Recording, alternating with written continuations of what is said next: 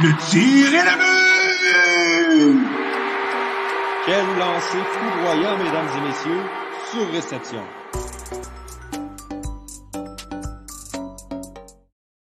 C'est le 40e, 40e épisode de Surréception, la balado 100% hockey du Club École. Et depuis, je crois, le quatrième qu'on est en direct à chaque semaine avec vous. Euh, bon, sûr qu'on a des pauses par-ci par-là dans les saisons mortes, mais en direct pour vous retrouver en ce 40e épisode. Ça se fête, ça se célèbre. 40e, 4, 4 collaborateurs. Les 4 sont présents aujourd'hui. Je fais des mauvais liens, mais on s'en fout.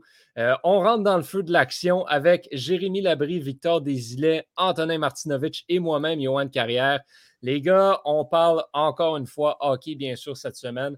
On parle canadien et on va tomber euh, dans le vif du sujet, là, carrément. Euh, le trois quarts du, du, panel était au Centre Bell hier. Bon, Victor, tu y travaillais. Jérémy et moi, on était dans les gradins. Euh, Jérémy, on va donc là, commencer avec toi. C'était le retour à la maison des Canadiens, retour après euh, plus de 500 jours d'absence avec les partisans au complet dans les estrades, 21 000 réunis au Centre Bell. Euh, comment tu as trouvé ça?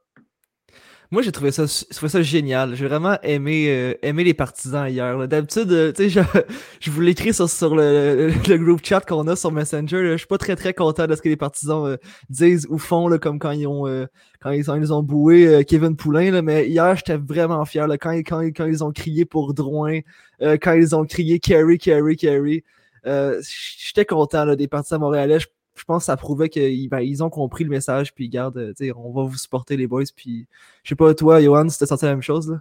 Oui, absolument. C'était un beau moment. Puis c'est ce genre de moment-là pour lequel euh, j'avais vraiment hésité à y aller euh, hier soir, puis pour vivre ces moments-là, justement, du premier retour avec les partisans et le grand, vrai retour, si on peut dire, de Jonathan Drouin. C'était également le premier match, il faut le dire, de euh, Alexis Lafrenière au Centre. Euh, Belle, euh, toute sa famille dans les estrades aussi qu'on a, pu, qu'on a pu apercevoir et qui a marqué le but gagnant finalement de, cette rencontre. Et pour ce qui est de Jonathan Drouin, ben, lui aussi il s'est inscrit au pointage et encore une fois, la foule a été assez, assez bruyante. C'était plutôt impressionnant de voir de ce côté-là. Donc, euh, voilà, une troisième défaite pour, euh, pour le Canadien cette saison qui, bon, un début de saison plutôt moyen, mais ce début de saison-là est étrange pour beaucoup de formations dans la Ligue nationale. il faut se le dire. Je pense que personne ne s'attendait à voir euh, Buffalo avoir un début de saison parfait. Et pourtant, c'est ce qui est arrivé. si on revient un petit peu sur euh, les, trois premiers matchs. Ce qu'on a vu euh, jusqu'ici, euh, Antonin, Jérémy, Victor, dans l'autre que vous voulez, peu importe, qu'est-ce qui, ressort de positif? Il n'y en a pas beaucoup. Qu'est-ce qui ressort de négatif? Antonin, vu qu'on t'a moins entendu parler, je ne sais pas si tu veux, tu veux commencer là-dessus. Oui. Ben, salut tout le monde.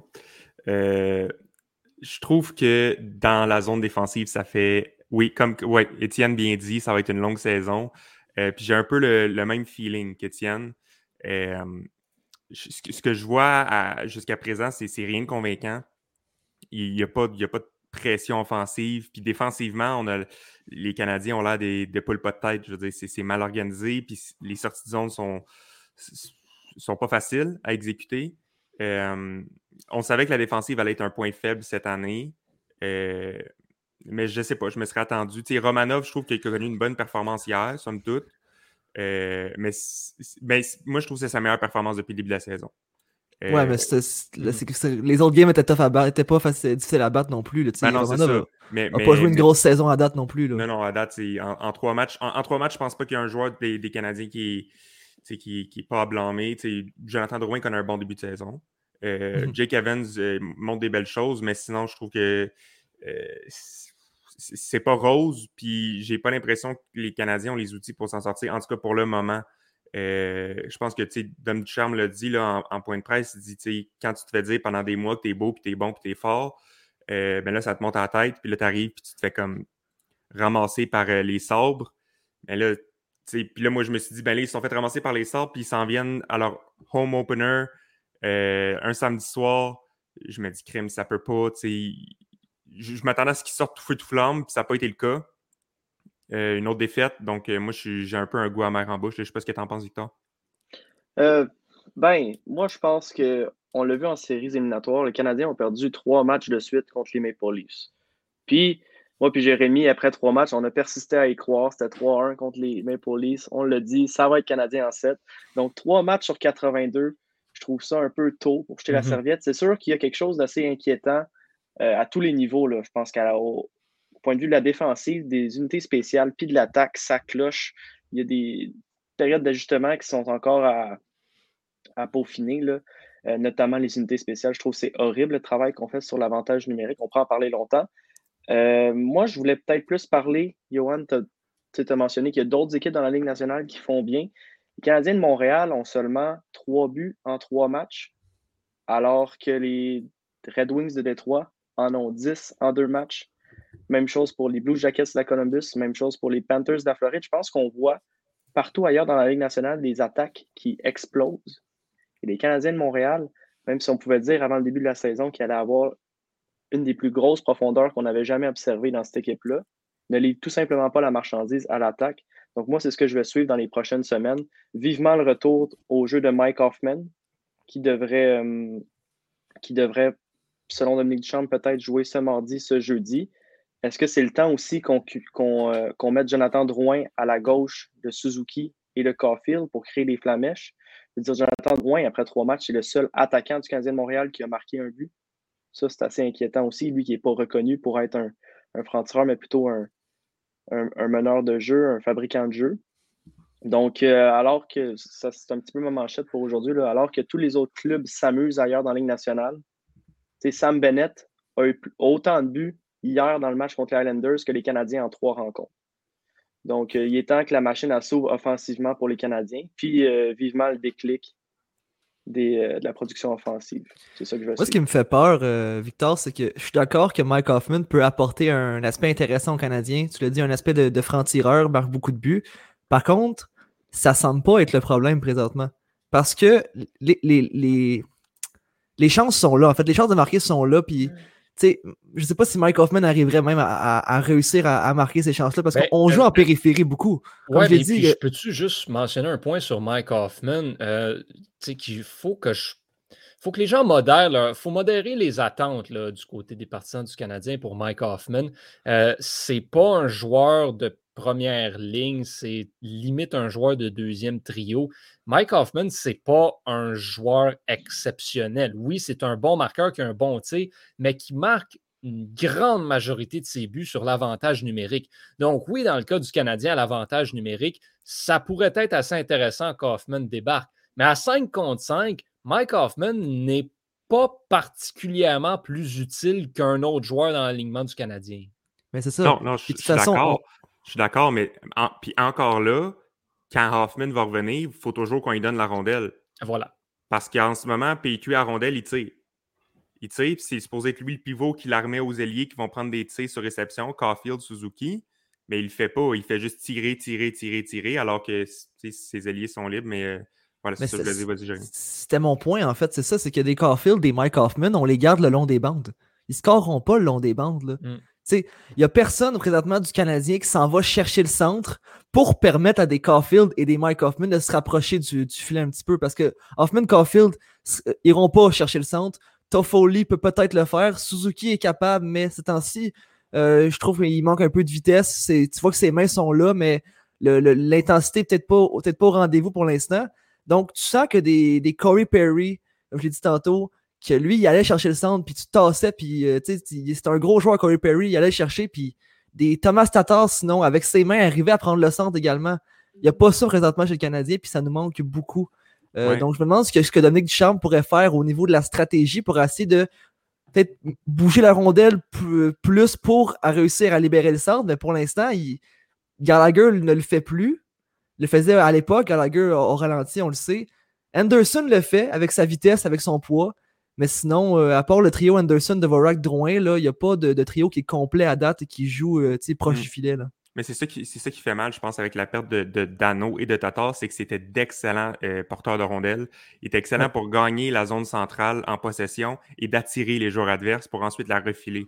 Euh, en, en ce moment, on a, on a personne qui fait ça. Il n'y a personne du Canadien qui, de faire, qui est en mesure de faire ça. Suzuki, oui. Euh, mais comme tu l'as dit, il manque un peu de vitesse en ce moment. Puis Gallagher aussi, il manque un peu de vitesse. Euh, fait que moi, je pense que la perte de Dano va faire plus mal qu'on pense. Christian Dvorak, euh, moi, il ne m'impressionne pas pour le moment. Euh, il est coup-ci, coup-ça. Euh, mais tu sais, ça fait trois, ça fait trois matchs. Fait que, Il a connu tout un match hier, par contre, Christian Ouais, moi, là. l'ai Sur trouvé- le but de Drouin, là. Ouais, ouais, j'ai, ouais, c'est un beau trouvé- jeu. Hier, hier- ben hier, c'est ça. Honnêtement, hier, le Canadien, je trouve, a joué un bon match. A pas été Ben, c'est son meilleur match, à mon avis, là. Comment? C'est son meilleur match, à mon avis, des trois, ben, là. absolument. C'est sûr que, bon, vous allez me dire, la barre n'était pas très haute. Oui, mais Non. le Canadien, hier, a livré un- une bonne performance. Ça aurait pu être mieux à beaucoup de points, mais n'a pas été outrageusement dominé par les Rangers. Loin de là. Ils ont été dans le coup tout au long de la rencontre. Donc, je pense qu'il y a des signes encourageants qui se présentent par-ci par-là. Il ne faut pas oublier que Montréal a eu une saison morte très courte, chose à laquelle on n'était vraiment pas habitué dans les dernières années. Euh, on ne s'est pas souvent rendu à la finale de la Coupe Stanley, pour ne pas dire jamais. Euh, donc, c'est sûr qu'il y a encore un petit peu d'adaptation à faire. Il y a beaucoup de nouveaux éléments qui sont dans l'alignement aussi. Donc, il y a ça à prendre en, en considération également. Je pense qu'il fallait s'attendre peut-être un peu plus à ce que le début de saison soit plus difficile pour Montréal. Euh, ceci dit, on voit déjà la pente commencer à remonter. Donc, il faut, Ouais. faut rester optimiste, je pense. Oui, mais, mais je pense que ce qu'il va falloir qu'il change, c'est que euh, la- la- les entraîneurs du Canadien arrêtent de s'acharner sur des choses qui ne fonctionnent pas. Euh, tu sais, l'année passée, on, on le disait, là, Duchamp s'acharnait sur Weber alors que ça ne fonctionnait pas. Ouais. On, on le mettait dans toutes les situations, mais c'était peine perdue, là, puis il était blessé, on, on le comprend. Là. Euh, mais là, j'ai l'impression que cette année, son nouveau chouchou, c'est Chiarot. Euh, puis Chiarot, je ne comprends pas qu'est-ce qu'il fait dans certaines situations. Je veux dire, pourquoi est-ce que tu mets Ben Chiarot sur un 6 contre 5? Ben Chiarot. la ligne bleue. Il y a un bon tir, c'est ça. Il y a un bon tir, ok, mais c'est pas lui qui va marquer des buts. Je veux dire, j'aime- j'aimerais c'est mieux. Whiteman ou Romanov qui ont un aussi bon tir, puis qui ont un peu plus de mobilité, puis qui vont créer de quoi offensivement. Parce que Chiarot, à part tirer, puis à part euh, empêcher la rondelle de sortir, je veux dire, Mais en même temps, l'offensive. tu sais, quand tu es à 6 contre 5, tu veux pas que la rondelle sorte de la zone. Fait qu'avoir avoir quelqu'un qui peut tenir la ligne bleue puis qui va renvoyer la rondelle vers le filet, honnêtement, moi, personnellement, je suis pas contre l'idée. Surtout si tu as des joueurs qui sont un peu, euh, un peu fatigués, mettons, puis que tu n'as pas le choix d'avoir au banc, je pense que ça peut être une solution. Par contre, là où je te rejoins, euh, c'est encore une fois, le Canadien de Montréal essaye une stratégie d'avantage numérique qui est démodée depuis deux ans pour le fonctionnement de cette équipe-là. Tu l'as dit, Jeff Petrie essaye tout par lui-même à la pointe. Euh, on a, ça fait combien d'années que chez Weber est arrivé avec le Canadien euh, depuis qu'il est là, et même avant, c'était Souban. Donc, ça fait des années que le Canadien a un avantage numérique qui passe par un tir de la pointe. Maintenant, tu as les armes pour construire le jeu autour du filet, faire des passes pour finalement donner une ligne de tir depuis les côtés. Et ce n'est pas du tout ce qu'on avait. Et hier, on a vu la comparaison entre les deux avantages numériques. Celui des Rangers, tu avais les quatre joueurs en diamant qui étaient positionnés, ça se faisait des passes, bang, bang, bang, bang, ça n'arrêtait pas. Puis le Canadien, rien du tout. On était incapable d'installer quoi que ce soit comme jeu. Ou sinon, ben, ça faisait des passes, mais extrêmement loin. Tu l'as dit tantôt, euh, c'est pas en faisant des tirs depuis les bandes, mais c'est pas en gardant le jeu le long de la bande non plus que tu vas Ben non, arriver à créer ça. quelque chose. Donc, oui, c'est bien d'a- de contrôler le jeu un petit peu, de le ralentir pour se repositionner, mais quand tout ce qu'on fait, c'est passer d'une bande à derrière le filet à l'autre bande à la ligne bleue, ça va servir absolument à rien comme jeu. Et trop de fois, le Canadien était pris pour jouer à l'extérieur du centre en avantage numérique et même beaucoup trop loin pour créer quoi que ce soit de, de concret. ça prouve ce que je dis. Ça prouve Oui. ce que je dis, c'est que on n'est même pas capable de prendre le centre avec un joueur en plus. On, on fait des tirs parce que c'est la seule manière qu'on va pouvoir envoyer une rondelle au centre. Mais, mais même à ça aussi, des fois, j'ai je ne comprenais pas pourquoi on ne tentait pas certaines passes. Parce que tu avais des joueurs qui étaient bien positionnés à plusieurs moments. Des, des gars comme Caulfield se positionnaient bien par moment. Il y avait une ligne de passe. Puis, pour je ne sais trop quelle raison, on ne la, tentait pas. Donc, on, on sait et le positionnement n'est pas mauvais. Des fois, on est trop stationnaire, par contre. Mais le positionnement est correct. C'est juste qu'avec la rondelle, on dirait que les joueurs ne savent pas quoi faire. Oui, mais je pense, je pense que euh, ça vient de. Je comme un avoir un éclair de génie. Je pense qu'il y a un aspect aussi là-dedans qui est euh, l'aspect euh, de la peur que tu peux inspirer chez les autres équipes. Carey Price, au sommet de sa forme, inspirait, inspirait de la peur aux, tireurs adverses. Donc, souvent, il manquait le filet ou il ne prenait pas des tirs parce qu'il savait qu'il n'allait pas le battre. J'ai mmh l'impression que c'est la même chose pour leur avantage numérique. Je regardais les avantages numériques hier des Oilers et ils inspirent tellement de la peur chez leurs adversaires qu'ils sont obligés de les respecter et de rester serrés au centre au lieu de leur mettre de la pression. Tu ne peux pas foncer sur McDavid en avantage numérique. Il va faire une passe à Drysdale, ça va être dans le filet deux secondes plus tard. C'est la même chose. Ils ont Nurse, ils ont, Yamamoto, ils ont Barry à qui ils peuvent la passer. Donc, ils sont obligés, ils peuvent pas mettre de la pression. Alors que si tu mets de la pression sur les Canadiens, ben, tu sais qu'ils vont paniquer, puis que ce pas des talents comme McDavid ou des talents comme Zibanejad ou, Panarin qui vont, qui te sortir de tes culottes et qui vont te faire payer cher si tu leur fonces dessus. Alors, il y a un respect qui s'installe. Il n'y a pas de respect pour l'avantage numérique du Canadien. C'est on te fonce, on te fonce, on te fonce, on te fonce, puis ça fonctionne. Parce qu'on n'a pas le talent pour faire des jeux qui sont hyper rapides moi, je pense qu'il y a un aspect qui est, ça aussi. Parce que le jeu est trop lent. C'est vraiment ce point-là que, je trouve. Tu as des joueurs qui ne bougent pas, sont bien positionnés, mais ne sont pas du tout en mouvement. Caulfield, il ne bouge pas sur le power play. Petrie, il ne bouge pas. Tu as ces deux gars-là qui sont là à attendre une seule chose, la rondelle pour tirer. Tu bloques la ligne de tir, ces gars-là ne vont jamais recevoir la rondelle. Donc, ça te laisse un avantage numérique à deux joueurs parce que tu as le bumper qui ne sert à rien c'est et, les gars avec la rondelle, ben, essayent de trouver un des gars qui est supposé être positionné pour tirer, mais ne bouge pas avec la rondelle. Donc, il y a ce point-là que j'ai trouvé vraiment hier aussi. L'avantage numérique du Canadien est là. Mmh mmh. Puis si je peux rajouter quelque chose, on, joue beaucoup sur Ah, euh, Gallagher va dévier le tir. Ah, Gallagher va, dévier le tir. Non, il dévie plus le tir, Gallagher. C'est plate, là, mais c'est rendu là. là non, il dévie plus, il a peur. Il a peur avec sa main. Là, ben ouais, c'est sûr, c'est sûr que sa main est tout en blessé. Là, fait il se place plus devant le filet. Puis tu vois qu'il il est encore dans le jeu, il est encore présent quand ça brasse un peu, mais il se tasse assez rapidement. Là, ouais. Ceci dit, c'en est un autre que j'ai trouvé qui a quand même bien joué hier, euh, hier aussi. Là, ses, entrées de zone particulièrement, là, je les trouvais, je les trouvais assez, assez efficaces. Bon, euh, parlons Juste avant, Johan, euh, si, je peux rajouter juste une petite affaire sur la ben défensive, euh, on peut revenir. Là. Le Canadien avait, en fait, normalement, aurait trois défenseurs défensifs. Edmondson, Chirot, Savard. OK? On s'entend? Mm-hmm. Présentement, on a perdu Edmondson et on met Chirot et Savard ensemble. Ça, je comprends pas ça. Parce que là, tu as un problème. Tu arrives, tu mets un Romanov avec Jeff Petrie. Kulak, Whiteman, ça va. À la limite, Kulak, comme je l'ai dit, est un, sixième défenseur de luxe, donc peut euh, peut faire les attaques et, défenses, mais Romanov, euh, Petrie, hier, combien de, de, revirements ils ont commis? Combien de fois est-ce que Jake Allen a dû les sauver? Je, je, comprends pas qu'on les met ensemble, mais pourquoi on met pas un Ben Sherrod avec un Petrie et un Romanov avec Savard? C'est tout ce que je voulais dire. Ben encore là, c'est ton point, c'est qu'on s'acharne sur des choses qui ne fonctionnent pas. L'an passé, Duchamp s'est acharné avec Weber Sherrod pendant 56 matchs. Ça n'a pas fonctionné une partie, ça n'a pas fonctionné une période, ça n'a pas fonctionné durant les 56 matchs, puis il s'est acharné avec ce, duo-là. Pourquoi? il, doit y avoir quelque chose qu'on ne voit pas, là. Mais je veux dire, ça ne fonctionne pas. Ils ne sont pas efficaces.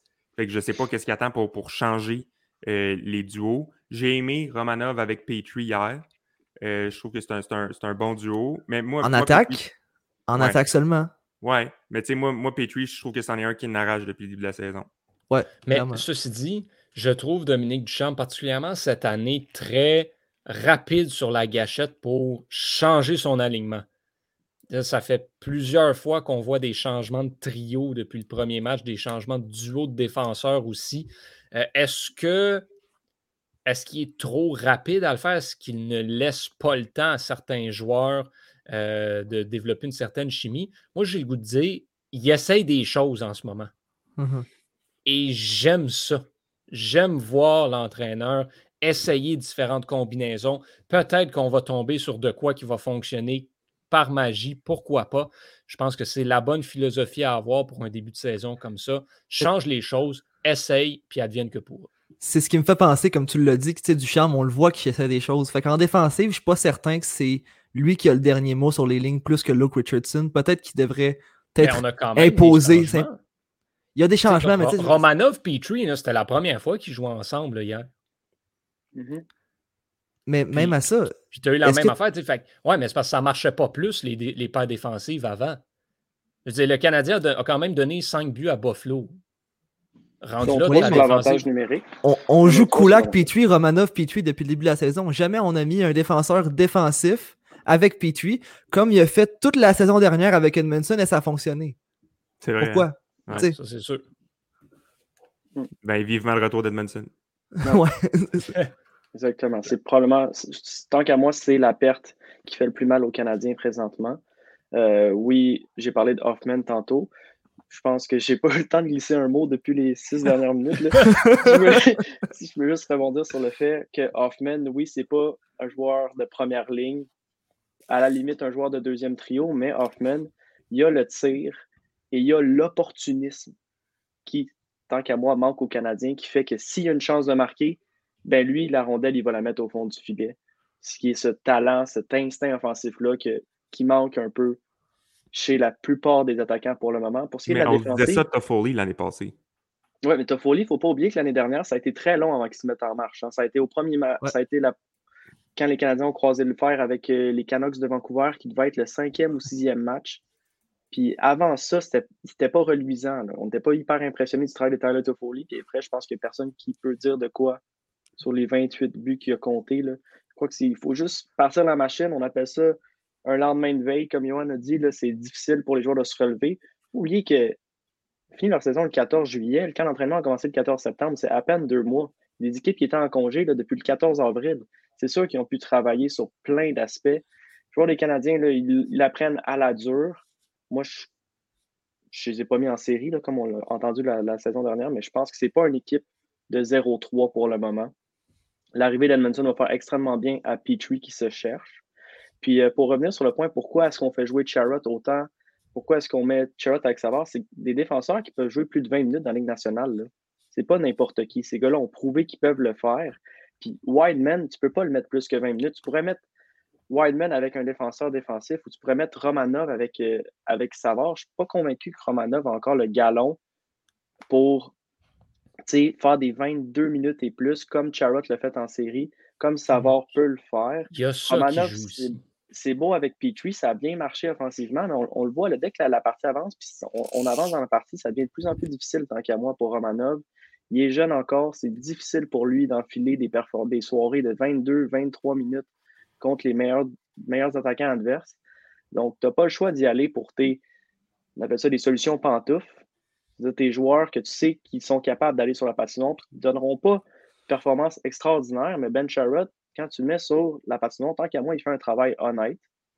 Tu n'as pas le choix d'avoir recours à ça en fin de partie parce que tout le monde est brûlé et n'est plus capable d'en donner.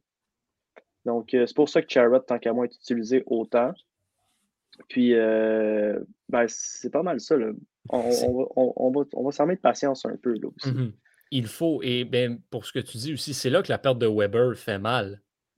Sais, Chez Weber, aimez-le ou pas, il jouait, il jouait plus de 22 minutes par chaque match, des fois plus de 25 même. Ah, il avait ralenti, mais il était capable de faire 25 minutes. mais il jouait beaucoup de temps que là, ce sont les autres défenseurs qui doivent jouer. Et c'est pas facile pour l'instant. Il faut trouver qui va pouvoir le faire à long terme. Donc, Ça expose la comme tu le dis, il faut s'armer de patience.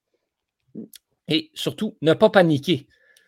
Dans, euh, dans le reste de la Ligue nationale, maintenant, est-ce qu'on est prêt à, à passer euh, aux autres équipes? Oh, oui. Euh, bon, les sabres, on les a vus affronter euh, le Canadien. Ils sont euh, 2-0 en ce début de saison.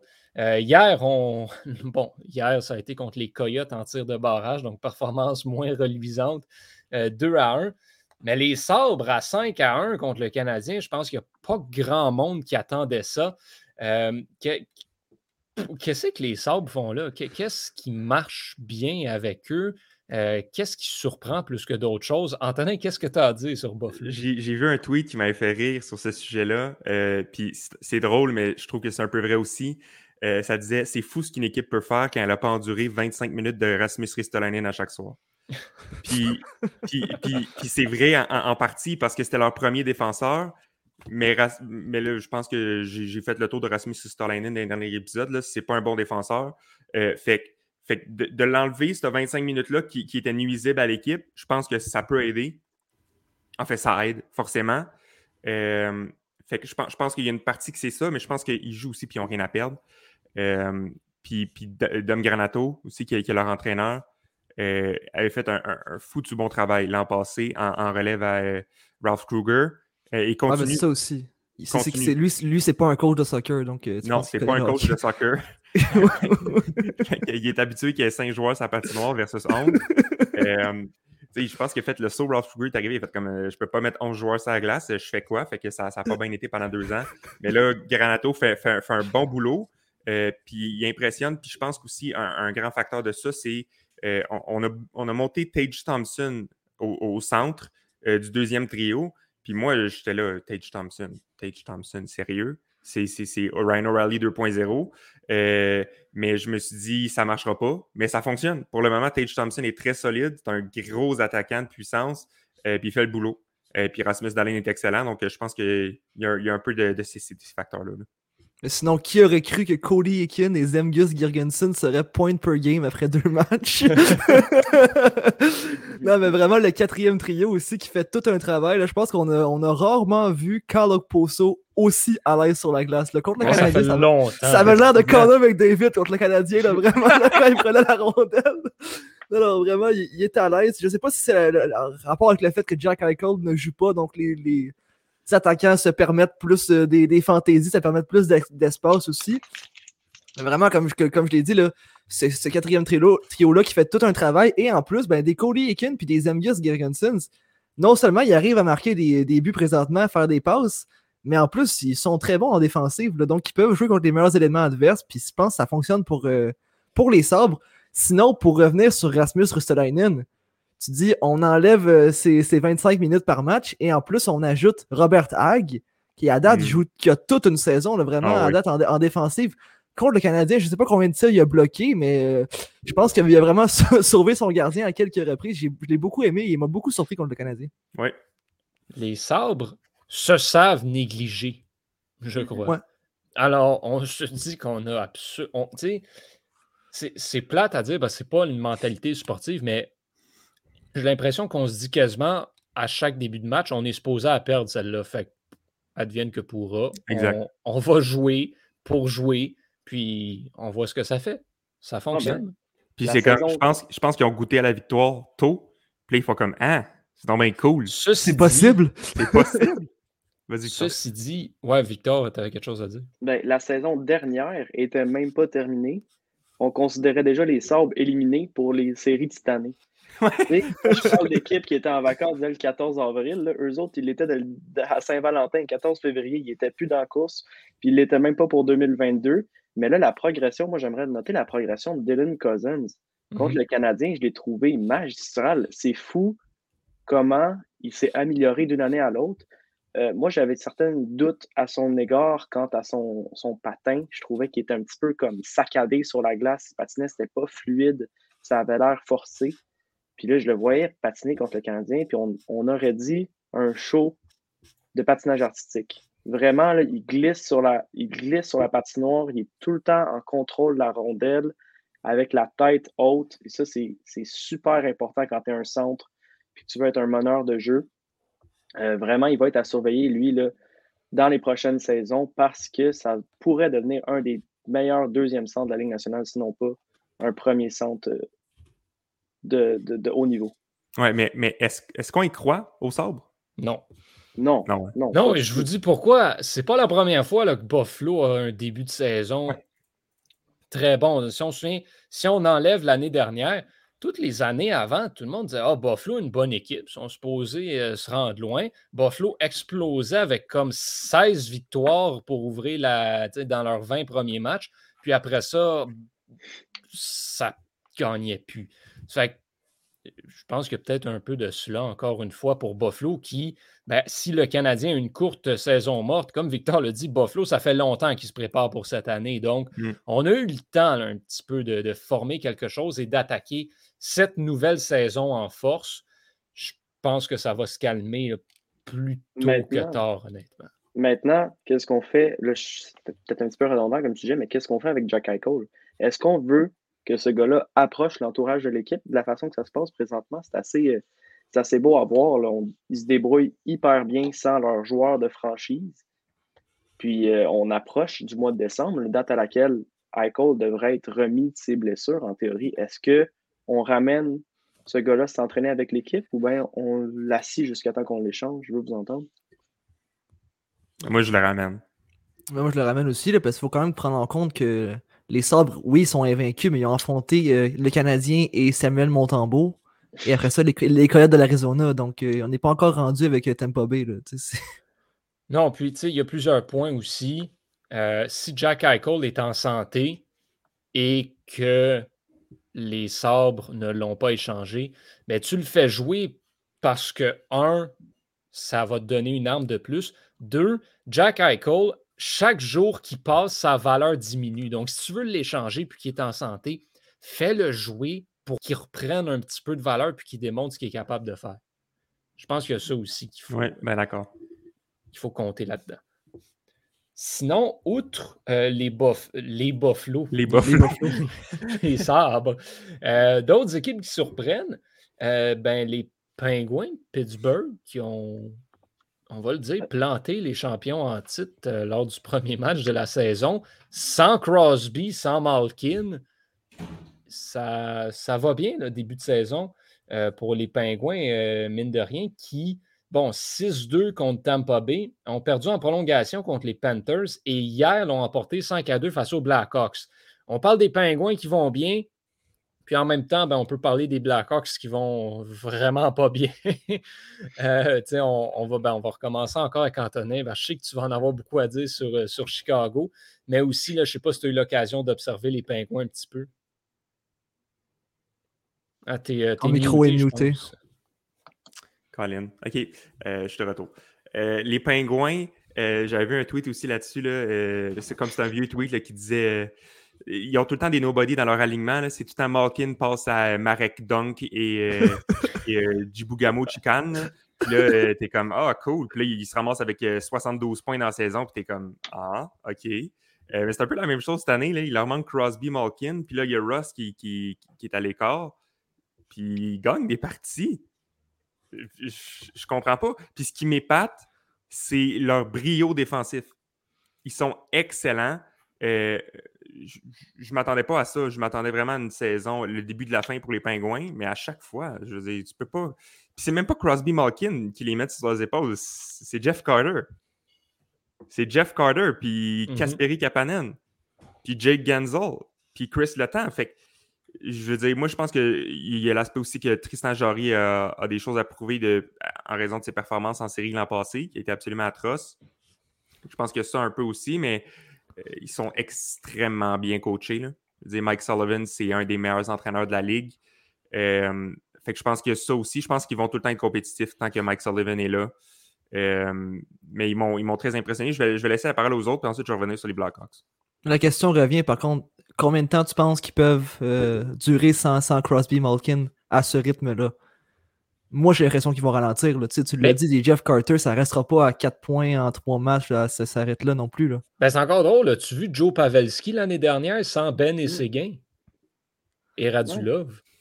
Il a je- quand même bien monté. C'est vrai. Tu C'est vrai, c'est bien à, dit. à- à chaque année, tu sais, parce que c'est arrivé souvent dans les dernières années qu'à un moment donné, ben, Crosby et Malkin étaient blessés en même temps. Puis à toutes les fois, on disait bon, les pingouins vont tomber. Puis tu avais genre Paul Martin qui sortait de nulle part puis qui mettait comme 30 points en 20 games. Fait ils ont toujours eu une façon de boucher ces trous-là. On parle quand même d'absence. tu sais. Crosby va revenir dans les prochaines semaines, puis Malkin, c'est quand même, c'est c'est niaiseux à dire, mais c'est juste deux mois. Donc, ils vont finir par revenir et je pense que les Pingouins ne seront pas trop en mauvais état à ce moment-là. Oui, ben moi, j'ai quasiment le goût de soulever la question est-ce qu'on est vraiment surpris des, des Penguins de Pittsburgh? Je veux dire, t'en as parlé. Malkin n'a pas joué une saison complète depuis 2011.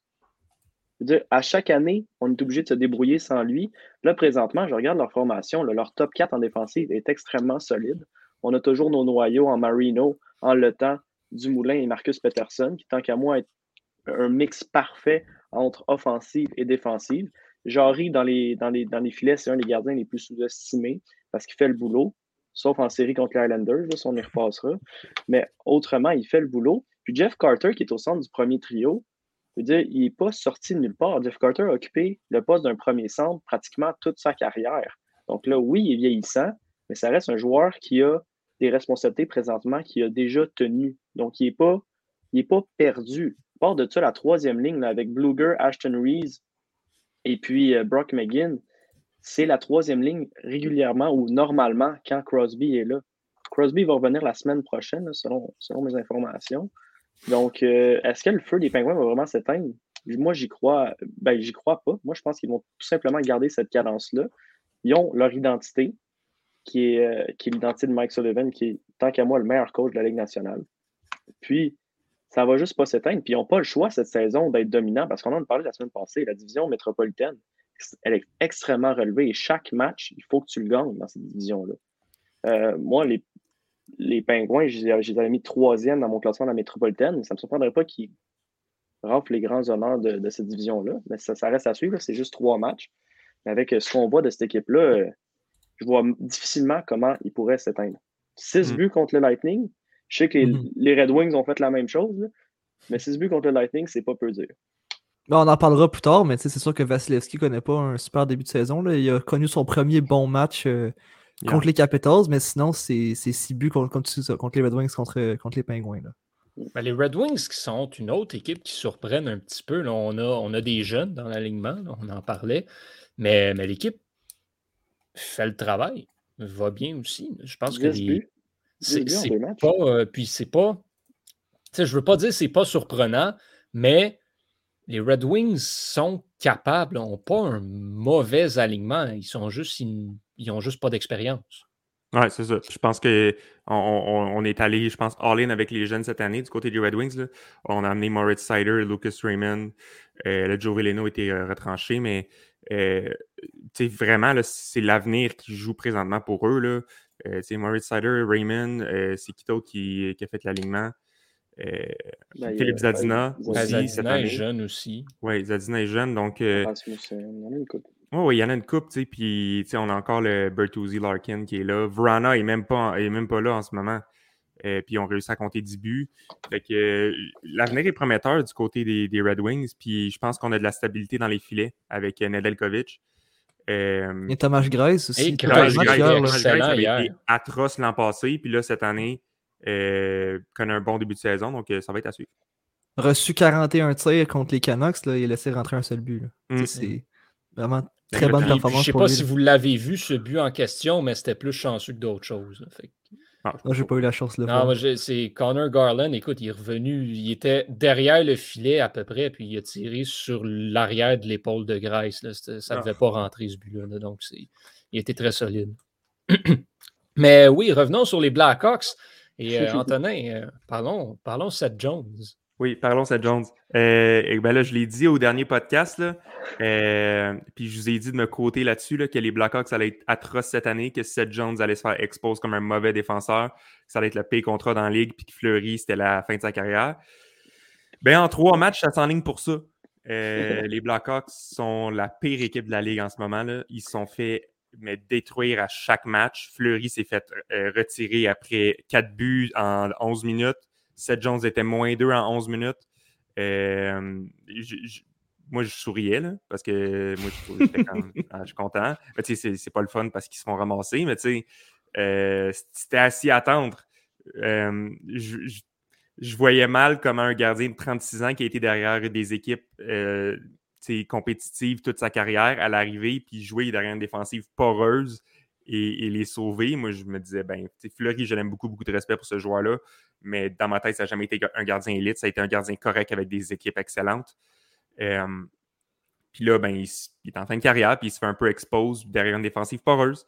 Euh, puis Seth Jones, il n'a même pas commencé son contrat de 8 ans et ça a déjà l'air de mauvais deal. Je veux dire, à 5,4 millions, je le trouve surpayé, Seth Jones. Il va faire 9,5 l'an prochain, ça va être atroce. Mais, mais à quel point est-ce que Jeremy Colleton a une, laisse qui est, longue, tu sais? Parce que c'est l'entraîneur le plus jeune à 36 ans. Mais je veux dire, pourquoi est-ce que c'est lui l'entraîneur? Ça marche pas, là. Ça marche pas depuis une couple d'années. Fait que pourquoi c'est lui? Pourquoi on va pas chercher quelqu'un d'autre? Euh, moi, je me demande parce que, tu sais, combien de temps il va faire jouer Seth Jones 28 minutes par soir alors qu'il se, fait barrioler de gauche et à droite? Je sais pas.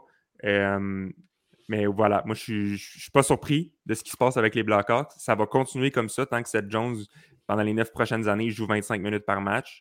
Il, faut un autre défenseur qui. Je pense au grand désespoir de Johan, euh, euh, Jonathan Taze n'est pas encore le, sauveur des, des, Blackhawks. Non, non, mais ça, c'est sûr. Ne sait pas inscrire au pointage et quand même. Qui doit, qui doit se remettre dans l'action aussi. Oh, parmi les pires différentiels de l'équipe présentement. donc, euh, on voit que. C'est sûr qu'il fait un petit bout de temps qu'il n'a pas joué aussi. C'est sûr que ça va y prendre du temps à revenir. T'as-tu les stats devant toi? C'est qui le pire? Euh, attends. Les, les pires, c'est moins 5 et on a Calvin Dehan, Connor Murphy et euh, Patrick Kane. C'est même pas Seth Jones. C'est même pas Seth Jones, c'est à moins 4. Seth Jones, Murphy, c'est à moins 3. À moins 3? aussi, euh, Connor Murphy n'a pas été particulièrement excellent là, depuis ses débuts. Là. C'en est un là, sur qui on fondait pas mal d'espoir, mais mm. c'est très moyen jusqu'ici. Ouais. Euh, de ce côté-là. McCabe avec déçoit un peu, je, dois l'avouer. Euh, par contre, point intéressant, les Blackhawks ont rapatrié Eric Gustafsson. Ouais. Il s'en est sur 61 points? J'aimerais juste noter, par contre, les, les Blackhawks n'ont pas joué à domicile encore. C'est extrêmement difficile de commencer la saison sur la route. Ils ont affronté l'Avalanche, qu'on prévoit tous comme étant une équipe très solide cette saison.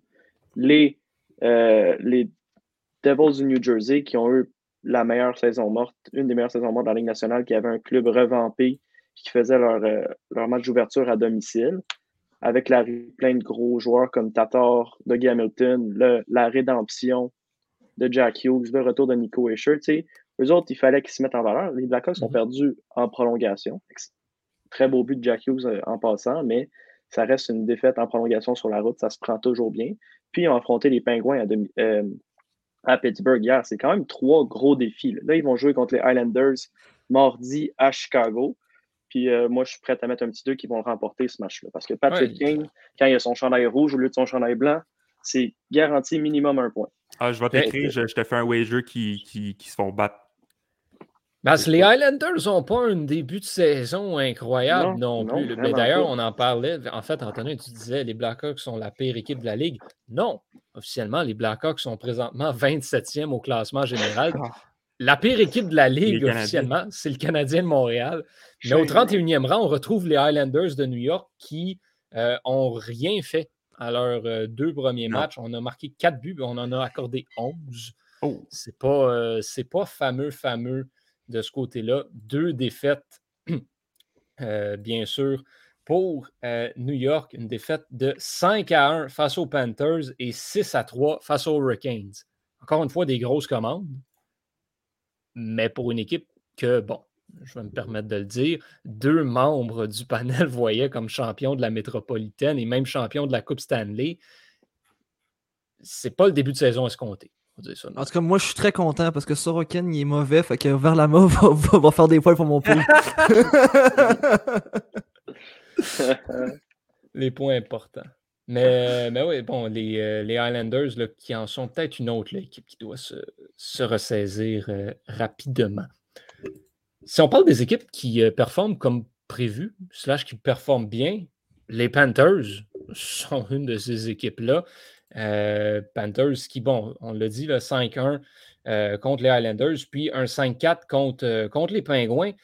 Bon, eux n'ont pas joué sur la route, encore une fois, mais très, très, très convaincant pour ces premières, euh, ces premières rencontres-là. Du côté des Panthers, euh, on doit le dire.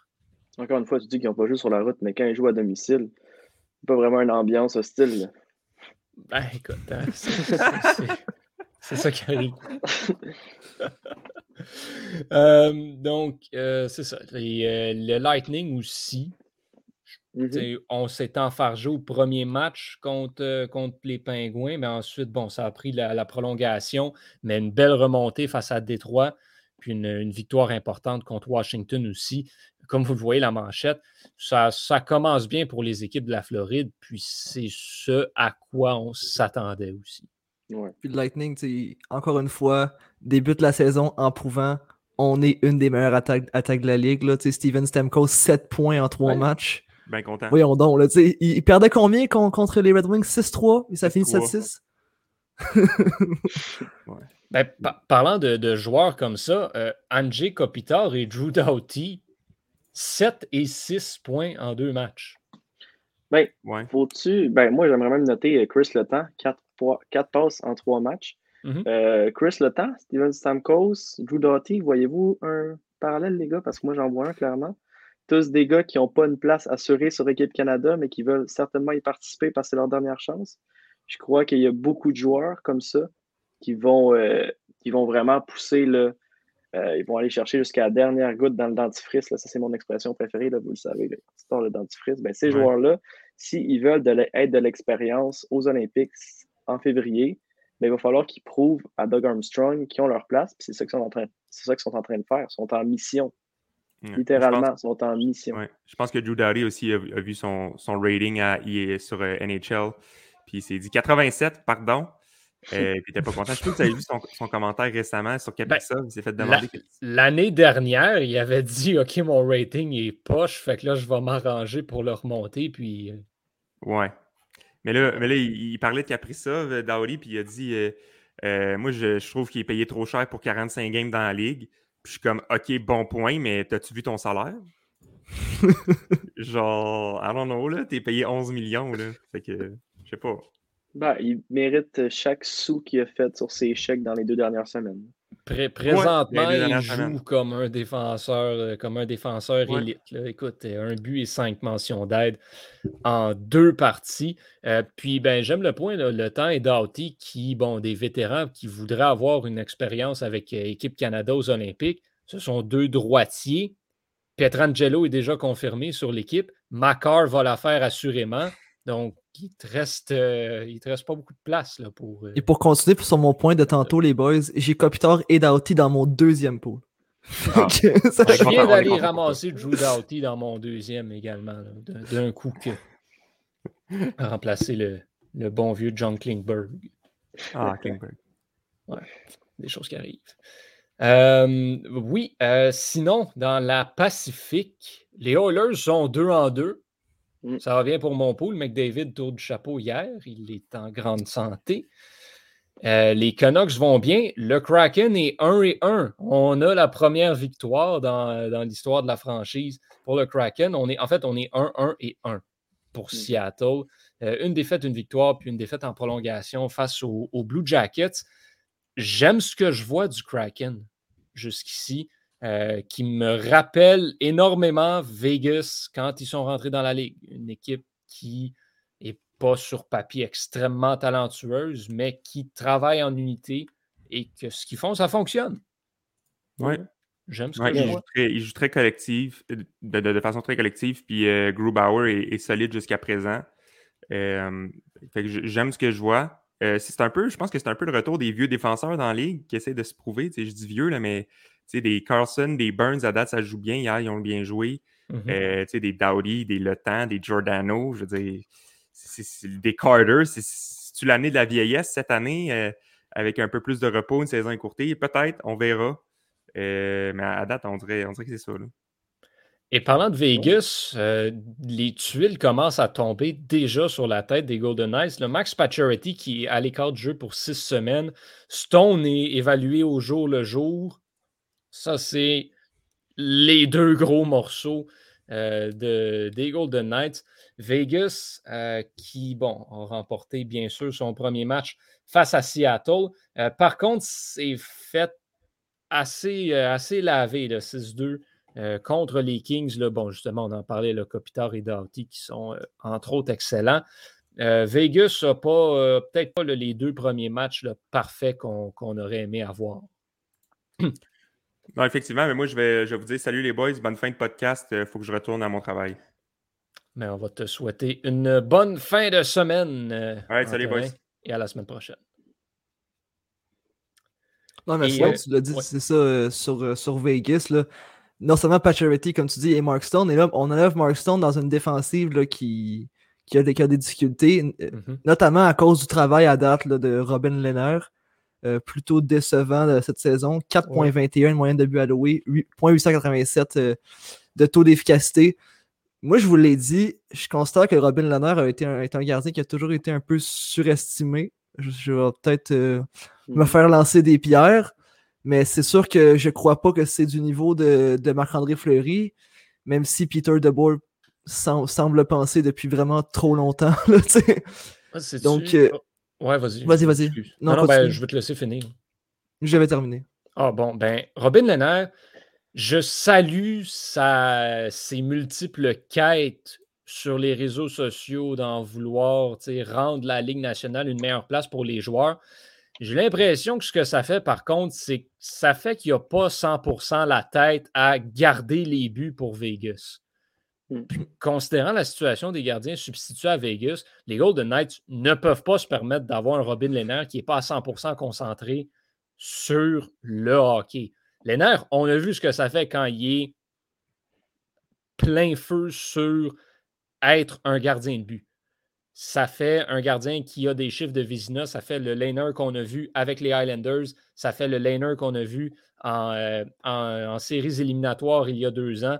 Mais Là, Robin Lehner, j'ai l'impression depuis quelques mois, n'est plus tout là sur la glace. Puis c'est pas l'idéal, considérant que les Golden Knights ont de la difficulté euh, défensivement, puis vont avoir de la difficulté offensivement aussi dans les prochaines semaines. Oui, puis on n'a juste pas de tandem. Vous l'avez dit, si Robin Lehner n'est pas là, ben, il n'y a personne d'autre. Tu es quasiment mieux d'enlever ton gardien et de jouer à six joueurs tout le long de la partie parce que ça fait dur entre les deux poteaux là, à Vegas. On n'a plus Marc-André Fleury qui était le remplaçant de Lux qui gagne le Vézina. Donc, euh, ça fait mal. Moi, j'aimerais peut-être revenir un peu sur le point. Tantôt, je vous avais demandé est-ce que Eichel revient à Buffalo? Ben, c'est peut-être le moment pour les Golden Knights de faire une transaction pour Jack Eichel. Euh, je m'explique brièvement. C'est, tant qu'à moi, une des seules équipes qui peut se le permettre en termes de monnaie d'échange. Deuxièmement, c'est une destination qui serait assurément prisée par Eichel. Et on regarde l'offensive des Golden Knights. Pour le moment, comme il manque de punch, ben c'est sûr que Eichel n'intègre pas ton alignement là, de demain. Mais il manque, un premier gros centre, un leader offensif. on a Stone, on a Paturity, ça reste des alliés qui peuvent être utilisés plus dans les missions défensives, qui vont être capables de te la mettre dedans. Mais vraiment, un matador offensif, on n'a pas ça à Vegas. Moi, je sais qu'ils sont assez réticents de départir de Peyton Krebs dans un éventuel échange avec Jack Eichel, mais je ne vois même pas pourquoi c'est une question. Peyton Krebs ne sera jamais l'ombre de ce que peut amener Eichel. Bref, euh, à suivre dans le dossier, à surveiller. On en a parlé la semaine dernière aussi, la division Pacifique est à prendre. Oilers font très bien, mais les Canucks aussi, mais n'importe qui pourrait gagner cette mhm. division-là si ils font les transactions, les, acquisitions qu'ils ont à faire. Donc, c'est un, c'est un échange qui est plein de sens tant qu'à moi. Fait que je, vais suivre ça. C'est la rumeur qu'on entend le plus à Eichel Vegas. Moi, ma question, par contre, c'est il rentre où sur la masse salariale? Ah, c'est clair qu'il Parce que Buffalo ne veut pas obtenir de salaire. Jack Eichel, c'est 10 millions de dollars qu'il faut que tu ajoutes quand tu as 2 millions de disponibles. Puis si tu regardes les contrats, tu n'échanges pas Stone, tu n'échanges pas Pacioretty. Euh, est-ce que tu es, capable d'échanger le monstrueux contrat de William Carlson Marchesso qui est à 5 millions pour encore 3 ans, Evgeny Dadonov qui n'a aucune valeur, qui a un autre gros contrat, euh, puis en défensive, Alec Martinez qui est signé pour deux autres saisons encore une fois, et tu ne veux pas t'en débarrasser considérant l'apport défensif qu'il te donne. Tu n'as pas beaucoup d'options pour enlever de l'argent à cette masse salariale-là. Et tu veux rentrer Jack Eichel à 10 millions. Et ça, c'est considérant aussi Alex Stock qui est sur la liste des blessés à long terme, qui a Mhm. 4,75 millions, donc qui ne compte pas sur la masse de Vegas en ce moment. Et de toute façon, ça, c'est un, c'est un point de vue que j'aborde souvent avec vous, puis que je pense que vous connaissez là, chez moi. J'aime pas nécessairement la manière dont déjà les Golden Knights ont échangé beaucoup de leur choix, beaucoup de leur avenir, euh, avec très peu, très peu d'histoire en tant que formation. J'aurais préféré une, formation qui, qui, base un peu plus sur l'avenir, mais en même temps, je comprends l'idée que c'est à Vegas. Il faut comme fidéliser la clientèle parce que c'est pas nécessairement des fans euh, finis de hockey qu'il y a là-bas. Mais si on continue encore à échanger encore plus notre avenir pour aller chercher un gros joueur pour peut-être se rendre en troisième round ou encore en finale de la Coupe Stanley et peut-être gagner, je suis pas nécessairement, nécessairement d'accord. là. On s'enligne, on s'enligne sur une formation qui, dans moins de 10 ans, va être dans les bas-fonds de la ligue à raison d'un d'un manque de- d'espoir. Puis les partisans à Vegas, comme je l'ai dit, c'est pas des fans finis, fait qu'il n'y aura pas full house là, quand ça va être au fond, au- en fin fond de la ligue, là, à mon avis. Là. Non, mais Vegas, c'est un, un endroit de performance. Donc, il faut que tu mettes un bon produit sur la glace. Là, la réalité, c'est que le produit que tu vends, c'est pas le, le produit pour dans trois ans, tu le vends pour tout de suite. Mhm. Dire, C'est comme ça que tu opères une business. là. Tant qu'à moi, tu penses à, à- ben, dans le monde du sport. Tu veux vendre ton. Si tu veux être une équipe pérenne, il faut que tu gagnes aujourd'hui, pas dans quatre ans. On voit ce que ça fait à Buffalo. Là. Ils ont eu moins de partisans à leur match d'ouverture qu'il y en avait à celui du Rocket de Laval. Dire, Buffalo, on peut, on peut tous se dire, ils ont Owen Power qui s'en vient. Ils vont probablement avoir un autre très bon choix repêcheur cette année. Ils vont être une équipe solide dans 3-4 ans. Mais être solide dans 3-4 ans, ça ne fait pas en sorte que ta concession est viable pour le moment. Puis si tu peux pas exister présentement, mais le 3-4 ans, il veut rien dire. Si, si l'équipe est pour aller en banqueroute ou quoi que ce soit, ce ne sera jamais le cas tant qu'à moi de Vegas parce que leurs propriétaires sont, sans faire le jeu de mots, sont pleins aux os. Mais euh, d'aller chercher Jack Eichel, Jack Eichel a quoi? Il s'est fait repêcher en 2015. Il a à peine 25 ans. C'est la transaction à faire. C'est le joueur que ça te prend à Vegas. Sauf qu'il ne rentre pas dans le casse-tête. Ouais, ben, il y a, y a des, d'après moi, il y a des alternatives, mais c'est sûr que c'est de la gymnastique financière. Si c'est possible de le faire, je vois pas pourquoi on ne le ferait pas du côté de Vegas. Je veux dire, on paye quand même Laurent Brossois 2,4 millions pour un gardien but auxiliaire qui est tant qu'à moi plus qu'ordinaire. là. On donne, Mhm. on donne un autre euh, au-dessus de 2 millions aussi à Braden McNabb.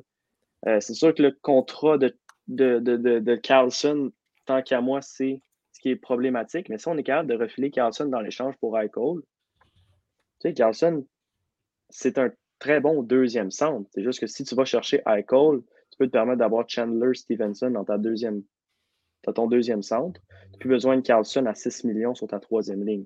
Carlson pourrait être part entière de l'échange pour Eichel, tant qu'à moi.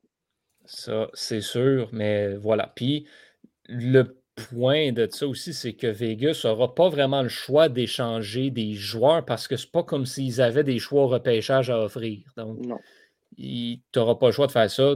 C'est sûr, par contre, que, bon, un échange, je pense que tu te dois d'échanger. Au moins, il faut que tu essaies de te débarrasser de William Carlson ou Jonathan Marcheseau. Tu n'as pas le choix de donner Peyton Krebs, tu n'as pas le choix de donner un ou deux choix de premier tour.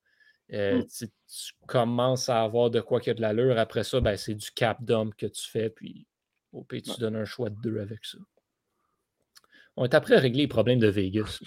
Non, On devrait aller gérer une équipe euh, de la Ligue nationale, euh, les quatre, ensemble. Peut-être. Les Barons de Cleveland. Grand on, ramène, on ramène les barons de Cleveland. Allons-y. Bon, euh, avant, de, avant de partir sur d'autres idées un peu, euh, un peu farfelues comme ça, on va se laisser, les gars, parce que sinon ça va mal finir. Euh, de toute façon, on est, à, on est à une heure de diffusion, on est à une heure de fête. une prédiction peut-être de la, de la semaine du Canadien. On joue, les Canadiens jouent mardi San José, puis jeudi Caroline, je crois. Le grand retour de Kotkaniemi à Montréal. Effectivement. Euh, vous voyez quoi pour les Canadiens? Deux victoires, une victoire, une défaite, deux défaites? Une victoire contre San Jose, une défaite contre les Hurricanes. Je suis d'accord. Moi, j'y vais Deux pour victoires? deux victoires, deux victoires du bleu-blanc-rouge. Euh, une victoire même plus éclatante contre la Caroline que contre les Sharks. Je ne Ça vais. sera à suivre. Je ne sais pas si un jour je vais me tanner de l'optimisme de Victor face aux performances des Canadiens de Montréal. Il finit par avoir raison au final. tu sais. Je les ai- je les ai même pas mis en série. C'est ça qui arrive.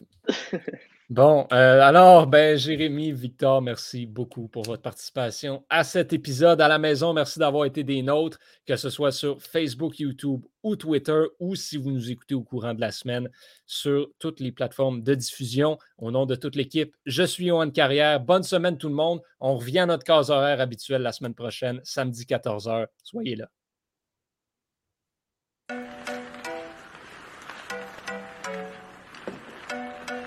Le tir est le but! Quel lancer foudroyant, mesdames et messieurs, sur réception.